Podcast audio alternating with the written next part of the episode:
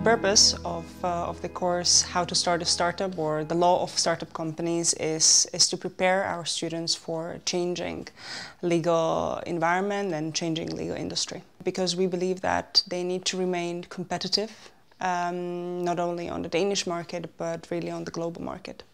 Startups serve as mentors for the students, so they help them understand the startup a specific case.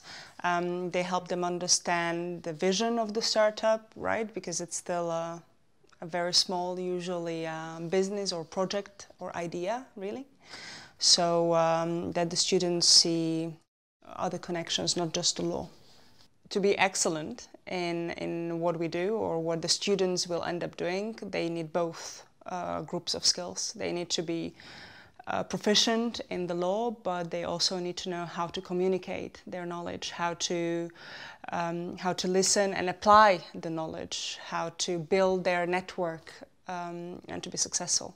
So we want our students to, to really distinguish uh, themselves from the others, to, to understand law in greater context, to see the business rationales, the economic rationales, to, to, to be able to provide really good advice at the end of the day.